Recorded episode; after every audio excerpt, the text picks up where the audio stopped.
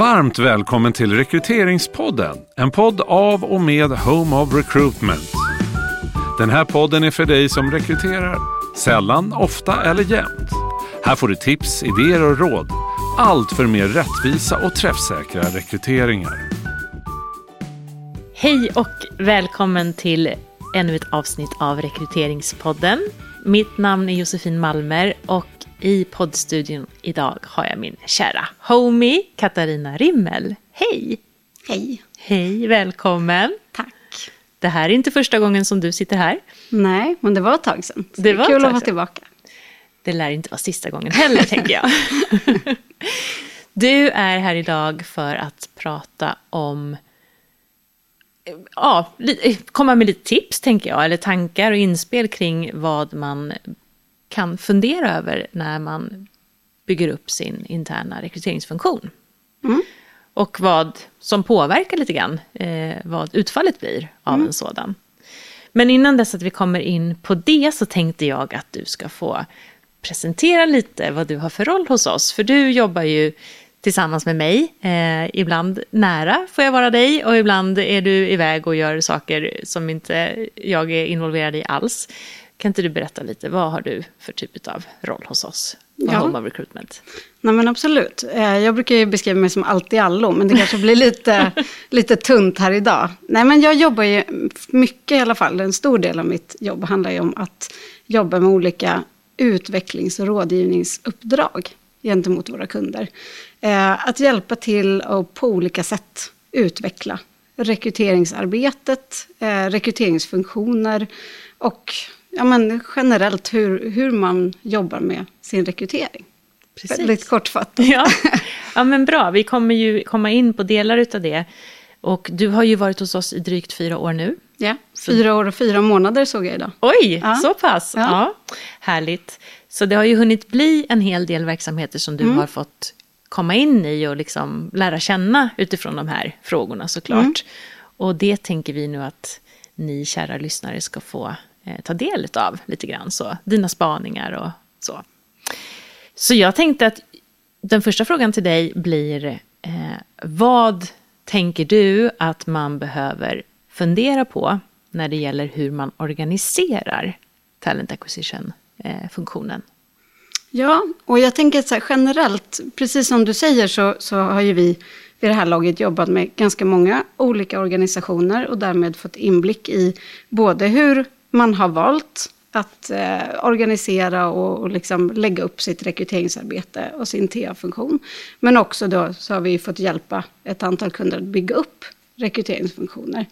Eh, och det jag kan tycka som en, en första generell spaning, eller vad man nu ska kalla det, är ju också att det handlar inte bara om att hämta hem rekryteringen, utan att verkligen fundera på hur.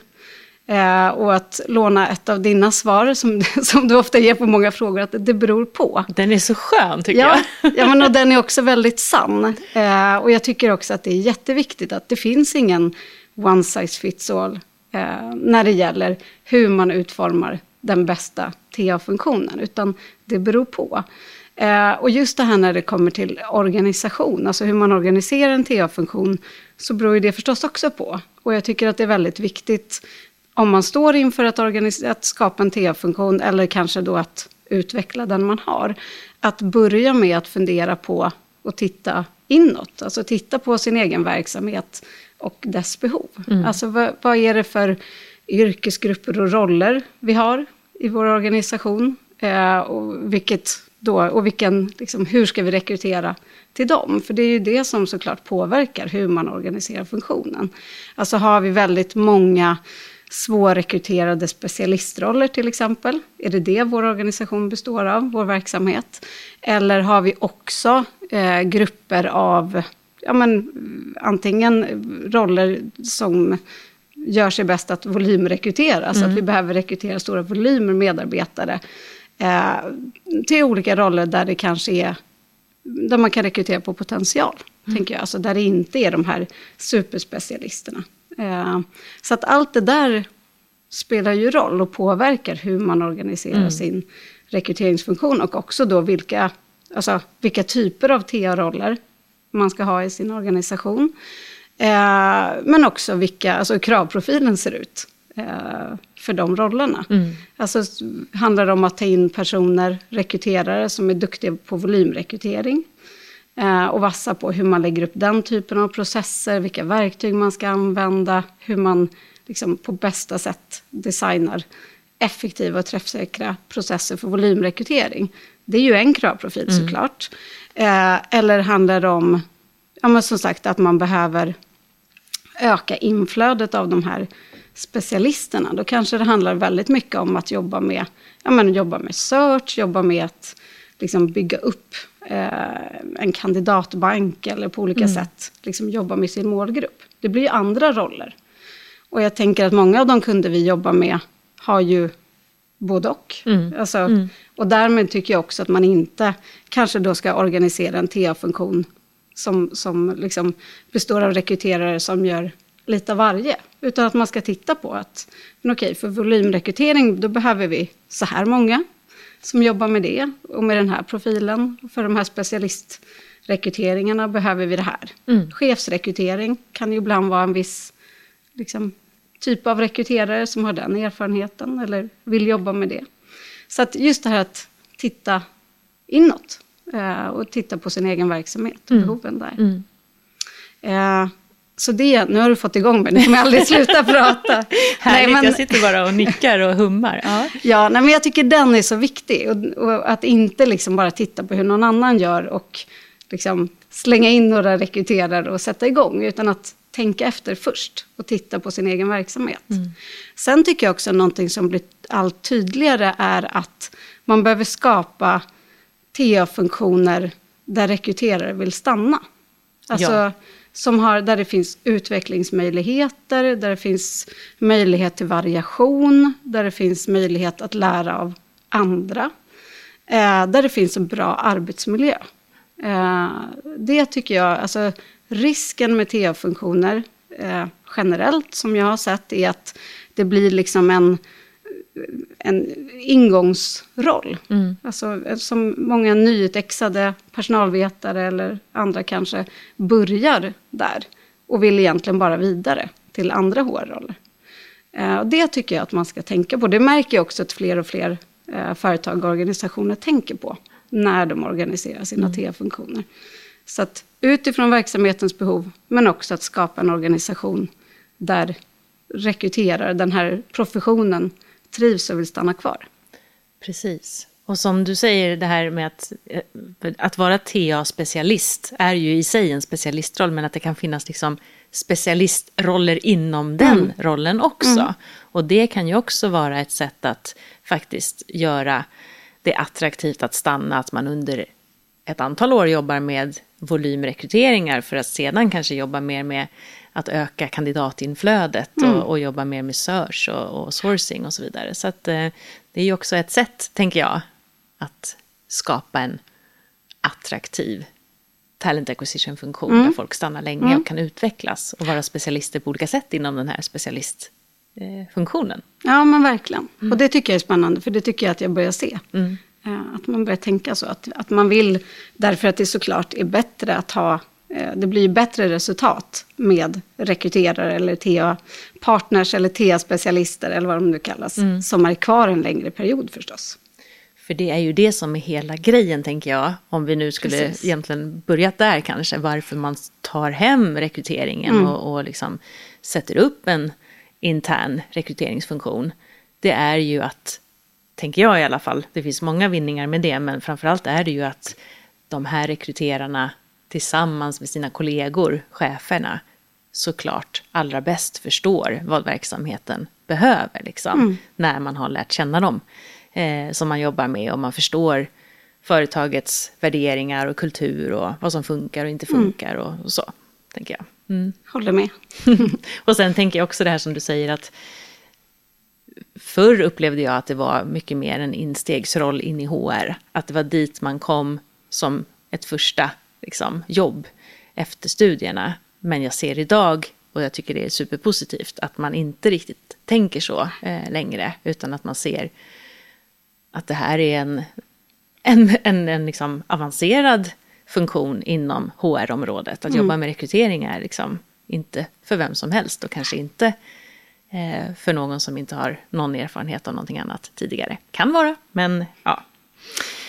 Bra! Eh, och den här TA-funktionen då, när man drar igång den, hur ska man lägga upp rekryteringsstödet gentemot cheferna, tänker du? Finns mm. det en one size fits all där? Nej, Nej. återigen sam, samma svar, det beror på. Mm. Eh, Bra svar. Så, ja, precis. Eh, nej, men jag tänker där att, det, sen är det klart, det, fin, det finns Eh, det finns ju såklart olika delar som jag, jag tycker är bättre. Eh, så. Men, men det finns olika sätt att göra det på. Och jag har också en förståelse för att olika organisationer behöver titta på eh, hur många resurser har man och hur kan man göra det bästa av dem. Men jag tycker ju att värdet som du var inne på tidigare med att hämta hem rekryteringen och ha en inhouse-funktion inom TA är just att det blir eh, rekryterare som lär känna organisationen. Allt det du sa. Mm. Eh, och då tycker jag att det bästa är om man kan hitta olika arbetssätt där de här rekryterarna får kroka arm med rekryterande chefer. Eh, för det är det som någonstans gör eh, inhouse-rekrytering så otroligt bra. Mm. Det är när man får jobba på det sättet som jag tycker att det slår allt annat rekryteringsarbete. Mm. Mm. Så att här finns det lite olika sätt att, ja, men att lägga upp det här stödet då. Eh, dels så brukar det finnas olika sätt, eh, alltså hur man fördelar rekryteringsuppdragen som kommer in mm. eh, till den här funktionen.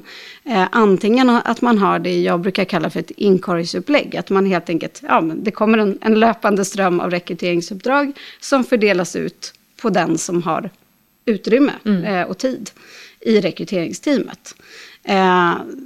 Det har ju en hel del fördelar såklart. Det gör det möjligt att skapa variation för rekryterarna. Alltså de kan få jobba mot olika delar av verksamheten, vilket kan vara väldigt roligt såklart. Eh, det ger också möjlighet att skapa en, en så pass jämn arbetsbelastning som möjligt mellan rekryterarna. Däremot så tycker jag om man tittar på verksamhetens bästa mm. och också om man brukar fråga cheferna så tycker jag att det andra upplägget trots allt eh, är bättre. Det vill säga att man jobbar dedikerat. Att man som TA-partner stöttar en viss del av eh, verksamheten. På samma sätt som HRBPs brukar göra. Mm. Eh, så, så att man lär känna en, en mindre del av verksamheten riktigt väl. Man bygger relationer till rekryterande chefer, man lär känna sina målgrupper och kan ha, liksom, jobba proaktivt mot dem ja, du hör ju att det är det här jag tycker är det bästa. Men, men jag har också stor förståelse för det andra ja. eh, upplägget. Eh, och eh, som sagt, jag tycker att det är viktigt att skapa en bra arbetsmiljö för rekryterare. Men det är jag övertygad om och har sett många exempel på att det kan man göra även med det här dedikerade upplägget. Då. Mm. För det kan också finnas i olika eh, varianter. Det behöver inte vara att en rekryterare är liksom livegen inom citationstecken och är den enda som kan stötta det här affärsområdet, säger vi. Utan där kan man hitta mellannivåer. Mm. Att man kanske bygger team i teamen som tillsammans stöttar ett visst affärsområde. Så att det inte blir helt personbundet, men ändå liksom mer dedikerat. Mm, så det där är ett viktigt val att göra. Mm. Eh, och att man eh, inser att det är ett val. Och, och liksom aktivt gör det valet. Och att det har en påverkan. Ja, men jättestor mm. påverkan. Och att, som du säger, när man frågar kunden, mm. alltså den rekryterande chefen i de flesta fall, mm. så hör ju vi att det här är det man helst önskar. Man vill ja. gärna samarbeta med en och samma person ja. som förstår ens specifika liksom, behov och som man inte behöver upprepa samma sak för mm. vid varje liksom, uppstart av rekrytering och så mm. vidare. Så att eh, kunden eh, mm. önskar ju detta. Så vill mm. man jobba kunddrivet i det här så tänker jag också att jag håller ju med dig så, eh, i att det här är det sättet som där fördelarna överväger. Liksom. Mm. Eh, bra. Vi pratar ibland också om det här med att jobba konsultativt. Mm. Jag tänker att det är också en stor fördel i att jobba liksom verksamhetsnära eller affärsområdesinriktat eller vad man ska säga, ja. eh, mot ja, samma personer. Det är då man har störst chans att få till mm. det här konsultativa förhållningssättet. Ja men absolut, eftersom man jobbar återkommande då med samma chefer och man kan liksom få till ett lärande över tid. Det, man har inte en process på sig att skapa ett lärande hos den chef man stöttar, utan man har liksom eh, tid. Ja. Eh, så. Och man kan Och- ta de här stegen liksom Ja. i lagom takt. Kanske lite olika takt också beroende på vem man Mm. jobbar med. Men liksom, ja, man, har, man har längre tid på sig Mm. att få till den här förflyttningen och, och lärandet.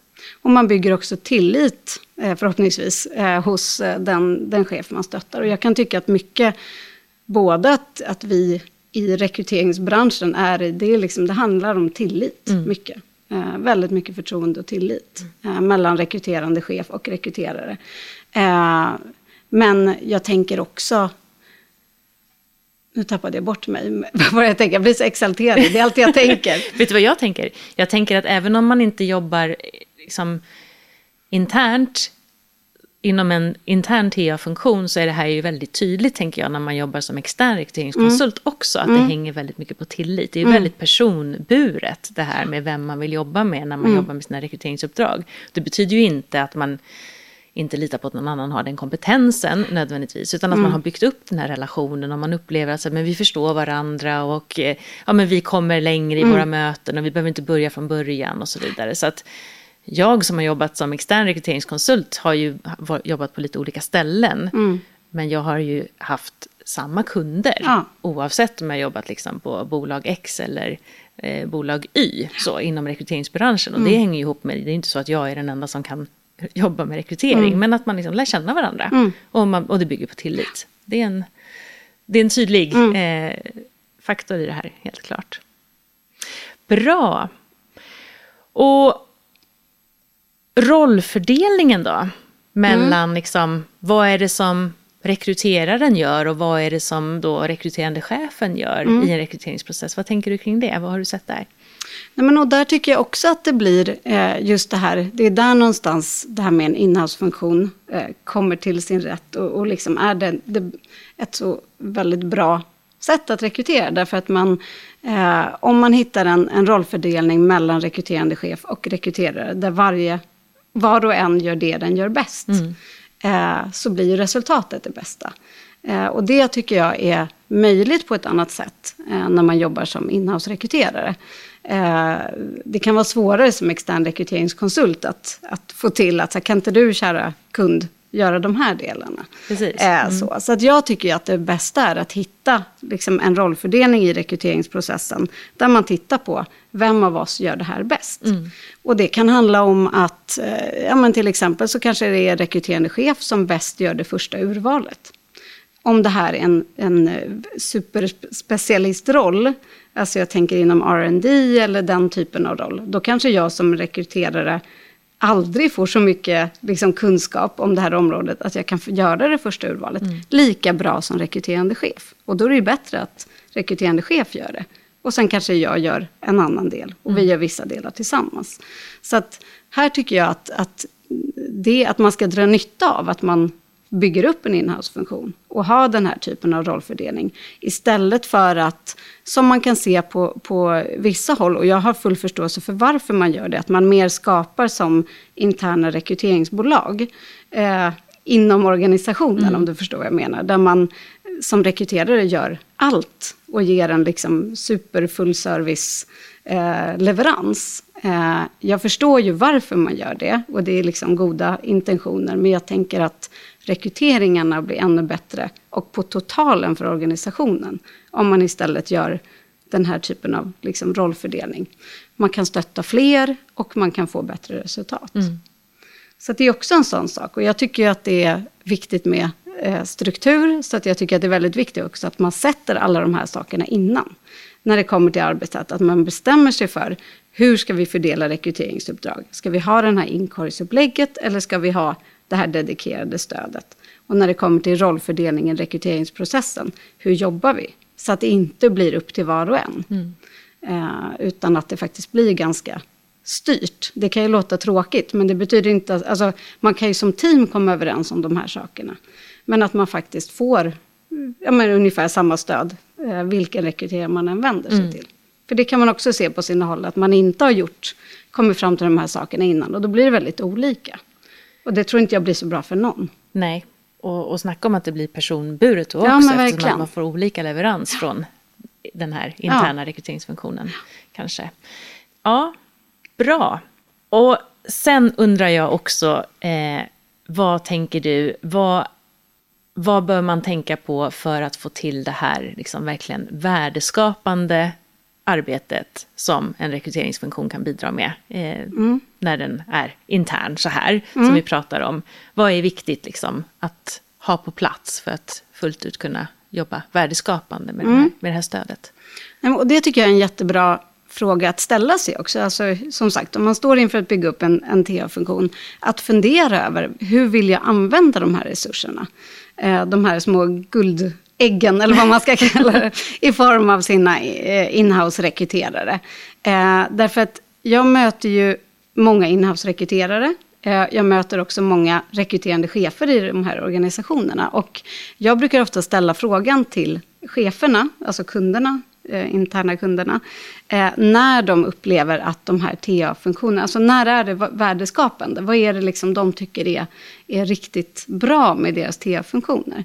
Eh, och då brukar Alltså de säger olika saker såklart, men, mm. men det som brukar återkomma är det här att man verkligen uppskattar när rekryteraren eller TA-partnern är, agerar liksom motor eller projektledare i rekryteringsprocessen. Alltså driver på, ser till att saker, ja du vet ju, mm. se till att det händer, att man kommer vidare i processen, liksom säkerställa att allting eh, fångas upp och, och sker på det sätt som det ska och mm. är planerat. Eh, sen det här med att, att säkerställa en god kandidatupplevelse. Det är också någonting som man ofta lyfter. Eh, att vara ett bollplank till rekryterande chefer. Alltså kring urval, hur ska jag tänka? Eh, efter intervjuer, hur ska jag göra nu? Vem är egentligen starkast? Att vara det här liksom professionella stödet. Mm. Eh, och också inte minst eh, i intervjun. Att antingen vara ett stöd inför intervjun, eh, liksom preppa chefen med en bra intervjuguide och liksom prata om hur man lägger upp intervjun. Eller att vara den som tillsammans med chefen håller intervjun. Mm. Så att det här brukar vara de vanligaste eh, liksom, sakerna man lyfter som är värdeskapande. Och där jag håller med. Jag tänker att det här handlar om liksom, kärnan av professionen. Eh, där vi som, som rekryterare eller TA-personer verkligen kan göra skillnad och tillföra ett värde. Däremot när jag pratar med rekryterare, inhouse-rekryterare, så får jag ofta höra att det kan vara svårt att hinna med de här delarna. Det här är oftast det man som rekryterare också tycker är roligt. Ja, visst, det är det här man vill göra. Ja. ja. Men det är mycket annat som tar eh, TAs tid. Mycket administration, Eh, men också mycket att eh, sitta och ringa referenser, återkoppla liksom, till kandidater. Alltså saker som, som liksom tar mycket tid, men där det faktiskt ju finns en hel del verktyg som kan, kan hjälpa oss. Mm. Eh, nu vet jag inte om jag drog iväg från frågan, men, men just det här med att liksom, jag tycker att det är viktigt att fokusera på vad som är, är värdeskapande. Och titta på då också, hur kan jag använda, eller hur kan vi använda våra resurser som vi har i den här interna T-funktionen till att verkligen göra de här sakerna. Mm. Det som gör skillnad på riktigt för vår rekrytering. Eh, och få bort det andra, eller vad man nu ska säga, hantera mm. det andra. Inte få bort det såklart, för det är, administration är viktigt. Men, men liksom, hur kan vi, finns det annat? Finns det andra sätt, andra verktyg? Eh, Precis, för det handlar ju om att oss. möjliggöra för det här värdeskapande arbetet. Ja. Och det kan ju vara i form av att faktiskt fundera över, är vårt rekryteringssystem det bästa för ja. oss och våra behov? Ja. Eller finns det andra där på marknaden? Använder vi våra testverktyg på det sättet som, mm. som innebär att vi kan jobba värdeskapande med andra delar? Mm. Eller finns det ett annat sätt vi skulle kunna göra på?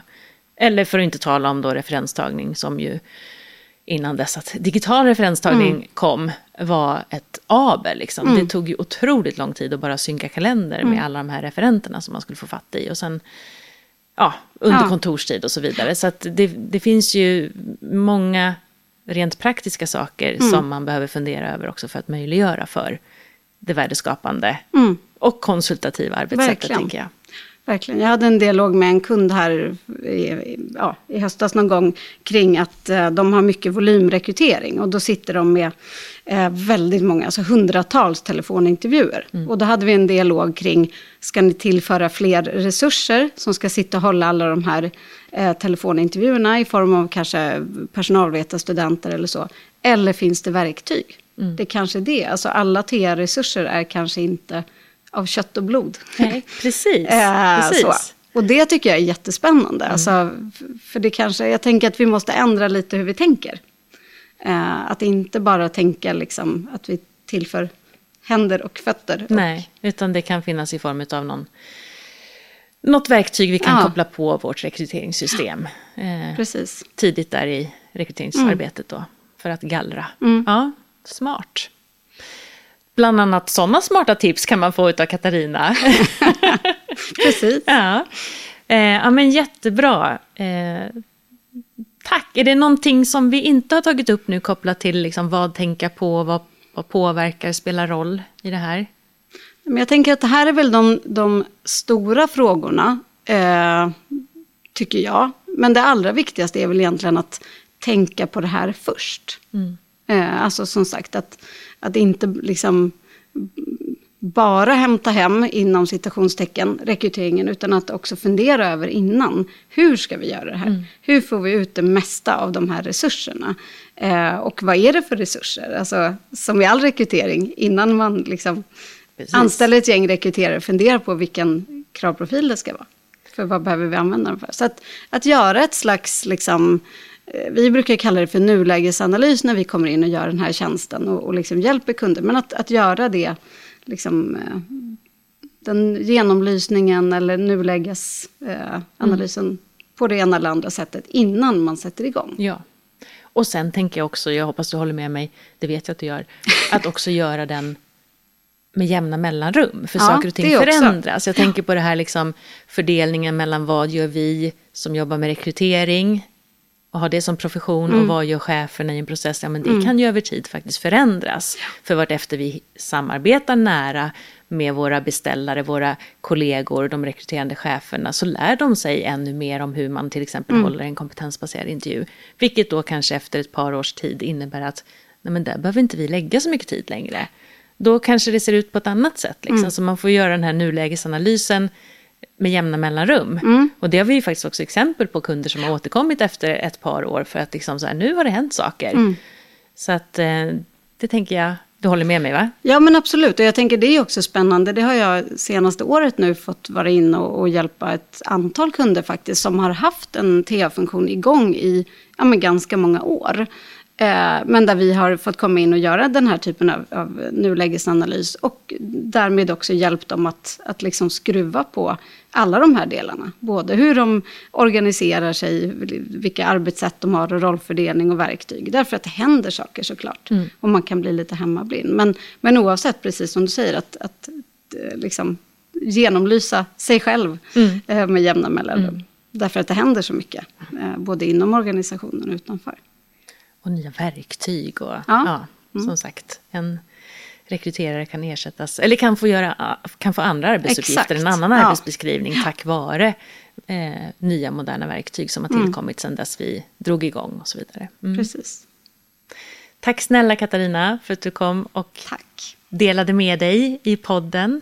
Och är man nyfiken på att veta mer om hur Katarina och vi andra också eh, jobbar med de här frågorna så kan man besöka vår hemsida så finns det mer information om de här sakerna. Ja. Ja. Tack, tack och så Eh, hörs vi igen om två veckor. Hej då! Du har hört en podd av Home of Recruitment. Om du vill komma i kontakt med oss, skicka ett mejl till info at homeofrecruitment.se. Podden är producerad av Septemberfilm.